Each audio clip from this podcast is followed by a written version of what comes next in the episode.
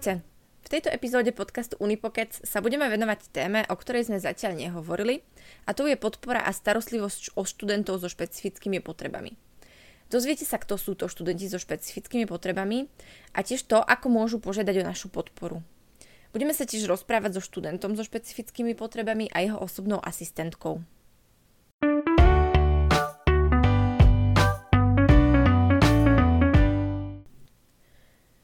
Na úvod si teda povedzme, kto je to študent, študentka so špecifickými potrebami.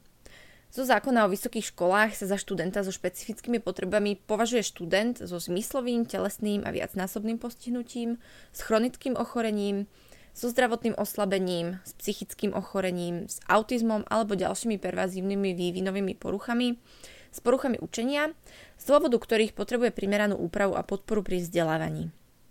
Podstatné je zdôrazniť, že každá vysoká škola na Slovensku by mala vytvárať všeobecne prístupné akademické prostredie a zodpovedajúce podmienky štúdia pre uchádzačov o štúdium a študentov so špecifickými potrebami bez znižovania požiadaviek na ich štúdijný výkon. Ide teda o úpravy štúdia a nie úľavy, ako sa to niekedy milne interpretuje. A jedná sa najmä o úpravy formy štúdia a nie o úpravy jeho obsahu. Toľko v skrátke úvod do tejto problematiky. Poďme sa už venovať našim hosťom, ktorými sú uh, náš študent, konkrétne Filozofickej fakulty Jan Šuľak a jeho asistentka, taktiež naša študentka Jarka Zrubáková. Niečo bližšie o sebe vám už povedia sami. Jana Jarka, vítajte v našom podcaste. Predstavte sa prosím našim poslucháčom a skúste povedať niečo bližšie o sebe. Takže ahojte, ja som Jano, a som prvák na Filozofickej fakulte. Študujem e, pedagogiku, smer psychológia a história. A e, popri tom ešte aktívne športujem, robím cyklistiku a mám rád zvieratá, rád čítam, hrám na harmonike a tak. Super, ďakujem za predstavenie. Ešte by som doplnila, Jano, Jano ty si nevidiaci, aby, aby teda študenti, ktorí počúvajú na, náš podcast, aby vedeli, um, prečo vlastne si študent so, so špecifickými potrebami. Uh-huh. Tak áno, ja som vlastne nevidiaci, respektíve slabozraky. Mám e, zbytkový zrak 20% a používam vlastne pri orientácii uh, orientačnú paličku bielu a uh-huh. budem mať aj vodiaceho psa asi zajtra mi má práve prísť, tak sa teším. A, super, tak to sa tešíme e, spolu s tebou. Takže a... budem po univerzite chodiť so psom od teba. Áno, staknite sa nikto a uh, pozdravte aj určite. A, je tu dnes s nami aj tvoja asistentka Jarka. Jarka, ahoj, môžeš sa aj ty prosím ťa predstaviť? Áno, tak ahojte všetci. O, tak o, ja som vlastne asistentka o, tu na Jana a ja tiež z hodou okolností študujem na univerzite. Konkrétne ja som už na doktoránskom štúdiu, zaoberáme sa hlavne mozgom a miechou, čiže som na katedre bunkovej biológie. Ako toto štúdium ma veľmi baví, ale taktiež ma baví aj táto práca osobného asistenta. Uh-huh. porozprávame sa potom ďalej viac aj, aj o tejto práci, že či je možno zaujímavá, vhodná aj pre, pre ďalších našich študentov. Skúsme, skúsme to zobrať tak uh, po poriadku a od začiatku. Jano, ako prebieha uh, získanie podpory pre študentov so špecifickými potrebami u nás na univerzite? Je to nejaký náročný proces, alebo ako, ako si to ty vnímal? Tak e, ja som to vnímal, išlo to pomerne hladko. V podstate som vedel, že chcem ísť študovať vlastne na túto univerzitu a som vedel, že musím si, každá univerzita má vlastne poradenské centrum pre ľudí so nejakými špecifickými potrebami, tak som vedel, že som si našiel na internete vlastne webovú stránku a tam som si našiel kontakt a som v podstate napísal vám do centra, že mám vlastne záujem o študovanie vlastne tej pedagogiky, ako som spomínal. No a potom sme sa dohodli na stretnutí a sme sa vlastne dohodli na spoločnom postupe, ako budeme koordinovať. A štatút sa získava tak, že ja poviem, aké by som mal požiadavky na to štúdium, či mám problém, alebo vlastne ako sa odlišujem od ostatných eh, vidiacich študentov, čo potrebujem navyše, respektíve čo spraviť eh, tak, aby to bolo mne prístupné pretože dnes sa vlastne nachádzame v dobe počítačov a moderných technológií, takže už to nie je až taký problém, ale určité veci treba upraviť, ako môžem taký príklad povedať, knihy do elektronickej podoby, dlhší čas na písomky, a respektíve ich písanie s asistentom, keď je teraz distančná forma, tak dlhší čas, aby som ich stihol aj online vypracovať. A vlastne mm. toto všetko sa dá do dokumentu, ktorý vlastne potom nosím pri sebe a potom s ním prostredníctvom neho komunikujem aj spolu s učiteľmi, v, v podstate profesormi už na vysokej škole. A, a uh, ukážem im tento dokument, aby vedeli, kto som, čo som a čo by som potreboval od nich a, a sa dohodneme a v podstate môžem, môžem študovať. Ale z vlastnej skúsenosti mám aj tak, že učiteľia, e, profesori si ten dokument ani nepýtajú, ale keď im rovno že som nevidiaci, tak ideme rovno vlastne k tomu meritu veci, že čo by som potreboval spraviť a sú takí ochotní, čiže Čiže toto je super, že učiteľia sú tomuto otvorení a, a sú ochotní urobiť nejaký kompromis alebo aj niečo nové sa naučiť, lebo predsa je to také netypické, čiže ja som maximálne spokojný. Mm-hmm, super, to je, to je veľmi, veľmi dobrá spätná väzba aj pre nás. Čiže nebol to nejaký náročný proces získať uh, tento štatút študenta so špecifickými potrebami? Nie, on treba prísť, opýtať sa, napísať a pôjde to v pohode. A potom aj veľmi, veľmi za pozitívne som považoval to, že v centre ste mi pomohli s tým, že ste mi vybavili uh, ešte pred začiatkom semestra konzultácie s profesormi. Čiže sme, sa stretli, sadli si za stôl, povedali si, čo potrebujem ja, aké majú požiadavky oni a sme sa už pred začiatkom semestra dohodli, ako bude konkrétna výučba prebiehať. A potom vlastne počas semestra už nie je problém a nenarážame na nejaké neočakávané problémy, ale už sa presne vie, čo sa má robiť a je to predsa aj pre študenta, učiteľa uh, také uh, bezproblémové. Takže toto je mhm. super. Hej, ono bolo aj fajn, e, že vlastne ste, ste nás kontaktovali už pred tým začiatkom štúdia. Ideálne aj pre, pre našich študentov, ktorí už u nás študujú, je, je skvelé nás kontaktovať ešte pred začiatkom semestra, aby sme vedeli tie procesy prispôsobiť a nastaviť už od začiatku štúdia, respektíve od začiatku semestra. Čiže všetko je to, je to o tej našej komunikácii, ako si to nastavíme. Uh, spomínali ste aj teda, že zvládanie štúdia uh, je v pohode. A, ako teda zvládate štúdium? Máte s niečím nejaké problémy? Tak uh, problémy mám také menšie trošku s tým, že mm, odborná literatúra, hlavne tie odborné knihy, z ktorých máme písať seminárne práce, tak sú väčšinou v knižnej podobe, v knižniciach, respektíve mm-hmm. archívoch a tak podobne. A vlastne vidiaci človek príde, zoberie, prečíta, lenže ja ako nevidiaci musím to mať spracované vo forme PDF a nie vo forme obrázkov, ako nám mnohí učiteľia dávajú. To je naskenovaný obrázok ako vo formáte EPG, to všetci mm-hmm. poznáte a v podstate ja sa s tým veľmi nepohnem, respektíve sa s tým pohnem, ale musí byť naskenovaný obrazok veľmi dobré, aby mi to potom vedel ten môj software v počítači prečítať.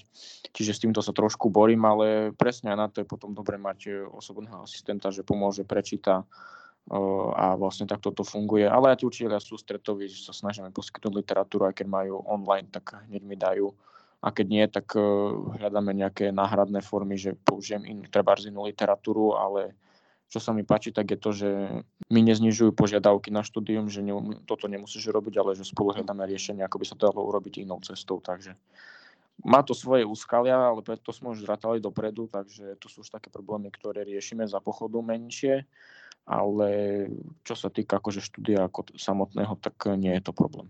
Uh-huh. A teraz sme v takom špecifickom akademickom roku, že, že študujeme dištančne. A vyhovuje vám táto forma štúdia? Vyhovuje, vyhovuje ti teda táto forma štúdia? Alebo by si radšej preferoval tú osobnú? O, tak m, mm, ja radšej preferujem tú osobnú, respektíve teraz mi, to, mm, teraz mi to je celkom v pohode. Horšie to bude v letnom semestri, keď už začne tá cyklistická sezóna, ale teraz akože radšej by som chodil do tej školy, pretože predsa tá interakcia medzi žiakom a profesorom je predsa, je to predsa lepšie, keď sa môžem s ním porozprávať osobne ako takto virtuálne, ale už som si po, počasie nejak zvykol a teraz to už nejak neriešim, už to mám také, že proste v pohode to je, len som sa na to musel zvyknúť, takže ako problém mi to nerobí, ale radšej by som chodil do tej školy. Mm, jasné, to asi väčšina našich študentov alebo viacerí. Spomínal si, že, že používaš aj nejaké, nejaké špeciálne softvery, respektíve nejaké pomôcky. Vie, vieš aj toto priblížiť, že ako to funguje, aké najčastejšie používaš? Tak v podstate mám e, normálny notebook ako všetci ostatní a mám v tom notebooku e, program, sa nazýva NVDA, ktorý vlastne mi poskytuje hlasový výstup z počítača. To znamená, že ja ho ovládam pomocou klavesových skratiek, ten notebook a vlastne čo spravím ja, tak ten program mi prečíta, čiže ikonky na pracovné ploche mi prečíta, prečíta mi text na internete, prečíta mi knihu, o, vlastne naučil som sa strojopis, čiže písať je bez problémov a vlastne zaujímavosť je, že nevidiaci ľudia, respektíve nik, nikto nevidiaci nepoužíva myšku, všetko mm-hmm. sa ovláda len z klavesnice, čiže má to aj svoje výhody, že keď je dobre uspôsobené to prostredie na internete, tak som dokonca rýchlejšie ako vidiaci, ale väčšina dnešných webových stranok sú graficky pekné a zbytočne pre mňa ako nevidiaceho zložitejšie na ovládanie, lebo čím krajšia stránka, tým je to náročnejšie na orientáciu. Mm-hmm. A sa to takto stiažuje poslednou dobou, ale bolo, čo mi hovorili aj kamaráti, čo starších nevidiacich, tak bolo aj horšie, takže, takže som rád ešte mobil používam, mám hovoriaci vlastne mm, mám obi, normálny iPhone, ako všetci ostatní, mám tam zapnutú aplikáciu VoiceOver. Mm-hmm. Čiže akože nič také extra, ale sú to také vychytávky, že môžu už aj nevidiaci, nevidiaci robiť. Respektíve používam ešte potom aj nejaké špeciálne programy na úpravu obrázkov a takýchto vecí, ale to sú bežné aplikácie, ktoré sú dostupné na internete, čiže asi tak. Mhm, čiže tým technologickým pokrokom sa postupne dostávame k nejakým super vychytávkam a super aplikáciám, ale aj k e, nejakým problémom s webovými stránkami, keďže možno nie často na to myslia organizácie a, a firmy, ktoré, ktoré tieto webové stránky prevádzkujú.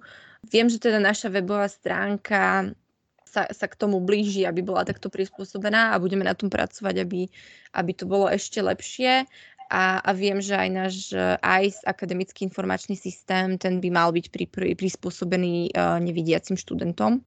Je to tak? Šťastie prispôsobený, len akože ja, mne sa tam trošku ešte ťažšie orientuje, ale akože číta to všetko, hej, len teraz sa naučiť, kde je čo na tej stránke, ale akože čo sa týka čítača obrazovky je dostupný plne. Len uh, sú tam veľa ikoniek, že môžem kliknúť tu, môžem tu, ale ako pre nevidiacich je prístupný. Hovoril si teda, že sa venuješ e, športu vrcholovému akému konkrétne a teda ako, ako je možné zladiť takýto vrcholový šport so štúdiom, ešte špeciálne prispôsobeným štúdiom v dištančných časoch. Verím tomu, že to, že to musí byť teda náročné. Tak je, je to náročnejšie v tom slova zmysle, ako čo sa týka zimy, tak až tak nie, pretože v zime sa na cyklistika vlastne vonku nejazdí, čiže väčšinou sú tréningy vo fitness centra alebo na cyklotrenažery, čiže v zime to je také v pohode, že v podstate ráno si vstane, vidím si zacvičiť aj večer, čiže to nie je až také limitujúce, ale cez leto je to horšie, lebo na tréningy sa chodí možno 3-4 hodiny denne na bicykel, stále s niekým musím ísť, lebo mám tandemový bicykel, ktorý mi mhm. vlastne musí niekto riadiť. Čiže tam to bude z časového hľadiska náročnejšie. Ale keď mám pravdu povedať, tak mne by v letnom semestri dištančná výučba sedela, pretože sa chodí aj do zahraničia na tréningy, napríklad február, marec, potom sa, sú rôzne preteky po svete. Čiže mne by sedela dištančná forma, lebo by som sa mohol hocikať v podstate prihlásiť na prednášku. Mm-hmm. Ale čo sa týka učenia, tak uh, mám taký odbor, že ono to není ani že nejak uh, rozumovo ťažký predmet, len treba si za tým odsedieť hodiny a sa tú látku alebo napríklad prezentácie sa treba naučiť a, a to akože dosť časovo náročné, ale dá sa to so športom zladiť, len človek potom nemá také prestoje, že nemám čo robiť, stále niečo robí, takže asi tak no. No, čím viac robíme, tým viac sme aktívnejší. No. Čiže asi tak, ale, ale je možné, že, že možno v tom budúcom semestri, aj keď uh, teda všetci dúfame, že sa, že sa vrátime do tej osobnej a bežnej formy, formy výučby. Ja verím tomu, že možno niektoré takéto dobré praktiky a možno taká flexibilita aj vyučujúcich, aj študentov uh, by mohla pretrvať aj do ďalšieho semestra, tak, tak verím tomu, že, že teda to bude, bude zvládnutelné to štúdium aj, aj v ďalších semestroch. No dúfam, že má, málo by to ísť, lebo ale aj keby to bolo prezenčne, tak uh, zatiaľ mám také vzťahy s profesormi, že, že je to fajn. Aj napríklad bežne mi poskytujú prezentácie, ktoré ostatní študenti nemajú, že si môžem naštudovať tie veci z prezentácií a nemajú s tým problém, čiže aj keby bola normálne výučba, tak si myslím, že to bude fajn. A vieš povedať teda, akú konkrétne podporu dostávaš od univerzity? Mm, teda okrem toho, že, že ti dajú tie materiály, je ešte niečo také? No materiály, uh, teraz myslíš akože konkrétne od profesorov, alebo celkovo od univerzity? Celkovo, asi možno, možno tak všeobecne, že, že čo všetko. No jasné, tak napríklad mám, som teraz na internátoch a napríklad mám tam takú, takú veľmi dobrú izbu, sa mi tam páči. Taká mm-hmm. bezbariérová, čiže napríklad taká podpora ale aj celkovo tí ľudia, keď niečo potrebujem, sú takí ochotní proste a nestretol som sa s tým, že som prišiel za niekým a som niečo potreboval, tak mi povedal, že nie, ale sme sa stále snažili hľadať nejaké riešenie a to robí z tejto univerzity taký, nie je to len študijný, len štúdium, ale je to aj také, že sa aj do, do tej školy teší človek, nemá z toho stres, že to sa nedá, ale, ale vie dopredu, že keď za niekým príde, že, že mu pomôžu sú, mm. sú aj takí ústretoví všetci, takže je to fajn. Ešte, ešte teda môžem povedať aj pre ostatných poslucháčov, že, že na univerzite, respektíve na, na internátoch máme k dispozícii tri takéto bezbariérové izby. Sú to izby, na ktorých môžu bývať aj asistenti študentov a sú myslím na medickej štvorke aj šestke, aj na Popradskej hore jedna izba, čiže, čiže sme pripravení aj na takéto situácie. Možno teraz by sme sa mohli posunúť k Jarke, k tvojej asistentke. Mm, Jarka, mohla by si prosím ťa priblížiť, v čom spočíva práca osobného asistenta a konkrétne teda tvoja práca? Uh-huh. Tým, že my sa už celkom ako tak dosť dlho poznáme, tak o, vieme tak dosť rýchlo zladiť o, tie veci, ktoré jednak športové veci, lebo aj v tom robím ako osobnú asistenciu, ako robím toho tréningového pilota, Mm-hmm. A potom, v, čo sa týka tej školy, tak to najčastejšie spočíva v tom, že keď, ako Jano spomínal, že nemá nejakú knihu dostupnú v tom PDF formáte, že iba vo formáte JPG, tak to sa vždy stretneme, keď má napísať nejakú seminárku, ja mu tie texty akože čítam a on si potom píše z toho ako seminárnu prácu. Ako v súčasnosti, keď je takáto situácia, tak je to najčastejšie toto, že mhm. prečítam tie texty ale keď začínal semester, keď bola ešte tá prezenčná výučba, tak to spočívalo aj v tom, že hej, Jano nevedel trafiť do budovy alebo do miestnosti, tak som ako mu ukázala tú trasu jeden, dvakrát a potom sa už samozrejme naučil. Čiže v takej orientácii okolo školy. Je táto práca nejak honorovaná? O, áno, je honorovaná a osobná asistencia je normálne, človek sa musí o, prihlásiť O, už ani ja som to dosť dávno robila, tak o, teraz ešte rozmýšľam, že ako som vlastne k tomu prišla. Ale... Musíš mať zmluvu normálne vlastne ako ja, ako nevidiaci. Si vybavím na, na vlastne na úrade práce sociálnych vecí a rodiny e, ako kompenzačnú pomôcku, osobnú asistenciu, čiže ja poviem, na čo budem používať osobného asistenta a oni mi schvália určitý počet hodín. A na, vlastne na základe toho počtu ja hodín môžem zamestnať nejakého človeka, ktorý mi bude vlastne robiť osobnú asistenciu. Normálne má zmluvu ten človek a, a vlastne mi robí e, osobnú asistenciu na základe schválených hodín, lebo e, hodiny sú schválené na základe toho, že aké aktivity má so mnou ten e, asistent robiť. Čiže takto funguje. Mm-hmm, čiže je to normálne akoby pracovná zmluva, v ktorej uh, ty zamestnávaš Jarku ako svoju ano. kompenzačnú pomôcku. Áno, presne tak. Znie to trošku zaujímavé až tak, že som ako vec, ale vôbec sa tak necítim. Nemusí sa niekto báť, keď to bude robiť, že bude ako použitý ako nejaká palička do nosa na antigenový test. je, to, je to taká zvláštna definícia, ale tak eh, chápeme, že tie zákony niekedy... Tak musí to byť nejak ošetrené mhm. právne a tak sa to proste, tak to proste je. A... Jasné. A, a Jerka, si aj nejaké školenie, alebo čo k tomu potrebuješ, nejakú kvalifikáciu, alebo nejaké osobnostné predpoklady, čo myslíš, čo k tomu je potrebné? Mm, tak kvalifikáciu určite nie. Ako, ja som už na strednej škole, keď som bola, tak som pracovala ako so zrakovo postihnutými ľuďmi Čiže ja nejaký taký nábeh, mm, neviem, alebo sklon k takýmto mm-hmm. ľuďom som mala už skôr. A keď som stretla Jana, tak o, to bolo tak, že už nemala som nejaké, že teraz žije danenky, že čo to je za človek, že čo to bude potrebovať. Už som vedela, sa ma chytil za lakeť a keď sme šli cez chodník, tak som vedela, že mám zodvihnúť ten lakeť hore a tým pádom je, že je tam prekážka. Mm-hmm. Lebo že to už bolo také prirodzené, ako tým, že som sa dostala ako, že už, dá sa povedať, v mladosti alebo no, v skoršom veku k takýmto ľuďom tak musí mať samozrejme človek nejaký taký vzťah a také trošku sa vedieť sa vcítiť. Asi to by som tak najskôr povedala. A mm-hmm. už keď je, mm, sa vcíti, tak ono to už tak ide, lebo všetko je o komunikácii. Aj však aj ja som sa veľa vecí učila, ale je to o tom fakt, o tom o vciťovaní sa, o komunikácii a potom to všetko ide. Mm-hmm, že taká nejaká senzitivita voči, voči tým Hej. potrebám možno. Mm-hmm, a, a čo ťa k tomu priviedlo vlastne? Že, že si začal pracovať s nevidiacimi?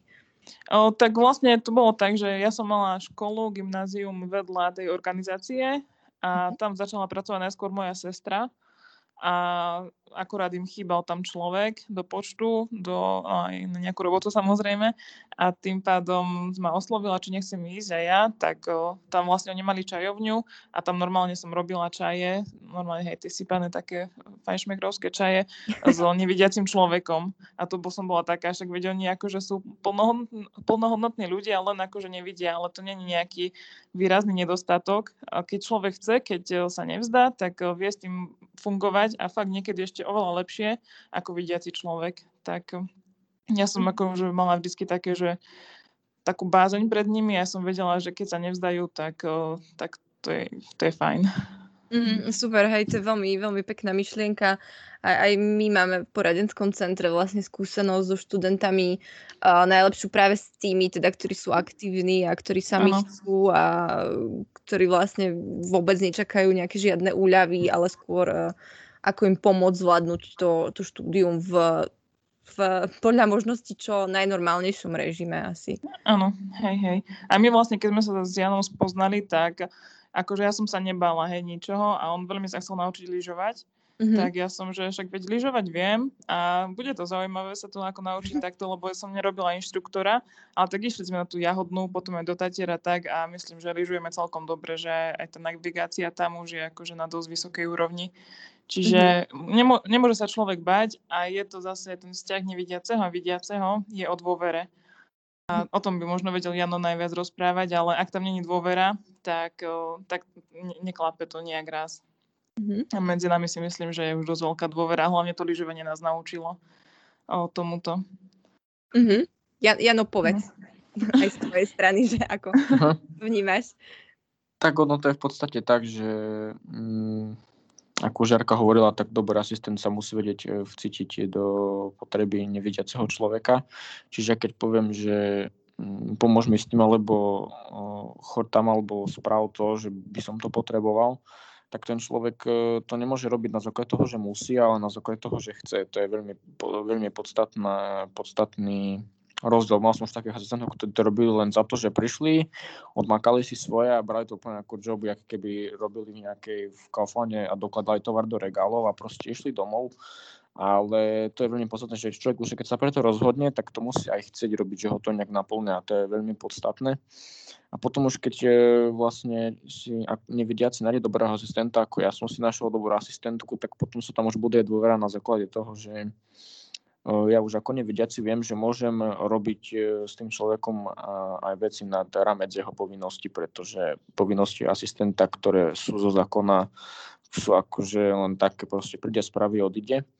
Ale napríklad to lyžovanie, to už je napríklad v našom prípade už je taká vec, ktorú by Jarka vôbec nemusela robiť, ale ona ju chce robiť a to je, to je to, o čom hovorím. A už keď ten človek chce, tak potom už ten nevidiaci mu začne dôverovať v tom slova zmysle, že pôjdem s ním už aj na bicykel, spravím s ním už aj to, aj to a skôr sa to už do takého kamarátskeho vzťahu ako do vzťahu osobnej asistencie. Čiže si myslím, že dobrý asistent by mal byť aj veľmi dobrý kamarát a keď to tak nie je, tak e, je to smutné, ale si myslím, že tak by to malo byť a vtedy, je, vtedy sú obe strany spokojné, si myslím. Mm-hmm, jasné, čiže aj Jarka vlastne rozšírila svoje voľnočasové aktivity vďaka, vďaka tomuto vzťahu. Áno, mne to prináša fakt, že aj ako, ako osobnostne rastie, môžem povedať. Prináša mi to radosť, nové zážitky, ako naozaj, či na tých lyžiach, na bicykli, koľko sme pozažívali, to, to by sme mohli už napísať asi 10 kníh o tom, ako reálne. aj sme behali, aj polmaratón sme behali spolu. Wow. Aj akože, keď, kade čo, aj biológiu, keď, no ja som ťa skôr doučovala, ja som ho doučovala biológiu a potom bol na súťažiach, ako, tak aj mne to takú radosť potom prinášalo, že som ako v niečom aj takom mohla pomôcť. Mm, super, takže určite odporúčaš uh, takúto, takúto prácu aj ostatným našim študentom. Áno, áno. Môžu to brať ako výzvu a ako zdokonalovanie sa. Ako... Určite oni budú dávať, ale budú veľa aj príjmať. Super, uh, ďakujem teda za vaše odpovede. Momentálne už nemám pripravené nejaké ďalšie otázky, ale nenapadáva aj vám dvom niečo, že čo by sme ešte mohli doplniť?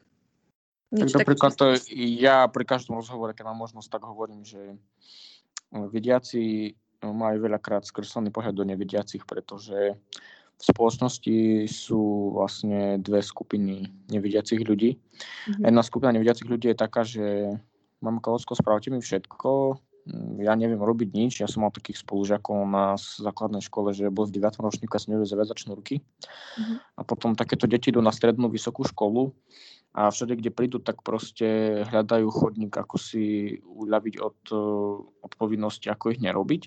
A veľakrát sa stretávam s tým, že prídem niekde do nejakého kolektívu, respektíve mm, niekam napríklad na úrad, môžem takú skúsenosť povedať, že prídem na úrad práce, že idem si niečo vybaviť.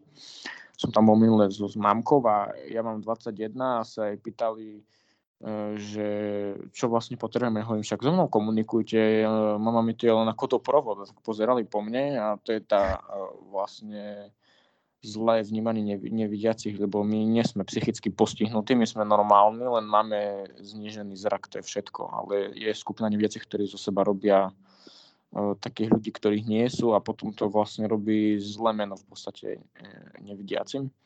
Ja poznám mm-hmm. kopec šikovných nevidiacich, ktorí majú vlastné firmy, sú ITčkári a dosiahli veľa viac ako bežný vidiaci človek a v podstate teba zrak v dnešnej dobe už vôbec nelimituje absolútne ničím. Mm-hmm. Ty mhm. vieš ísť, e, ty ma, keď, ma, keď mám vodiaceho psa, viem ísť úplne všade, viem si ísť nakúpiť, viem sa pohybať úplne všade, mám mobil, viem si zavolať, e, akurát nemôžem mať vodičak a to je všetko, ale proste ja nie som limitovaný ani v priestorovej orientácii, ani v, čo sa týka učenia, pretože napríklad už v dnešnej dobe sú technológie tak ďaleko, že aj uh, nevidiaci môžu študovať IT technológie úplne plnohodnotne s vidiacimi. Čiže my sme už dneska tak ďaleko, že tam fakt sa tie rozdiely mažu, lenže tie roz, rozdiely to už ani neexistujú, tak ľudia ešte v hlave majú, ale my sme už tak ďaleko, že tam už v podstate rozdiel neexistuje s tým, že ja nevidím a druhý vidí, ale tým, že ja nevidím, tak ja si viem ten zrak vykompenzovať napríklad sluchom alebo, alebo hmatom. Mm-hmm. Viem veľa vecí, ktoré vidiaci vidí, tak ja ich proste počujem a vidiaci ich tiež počuje, len si to neuvedomuje, že ich počuje.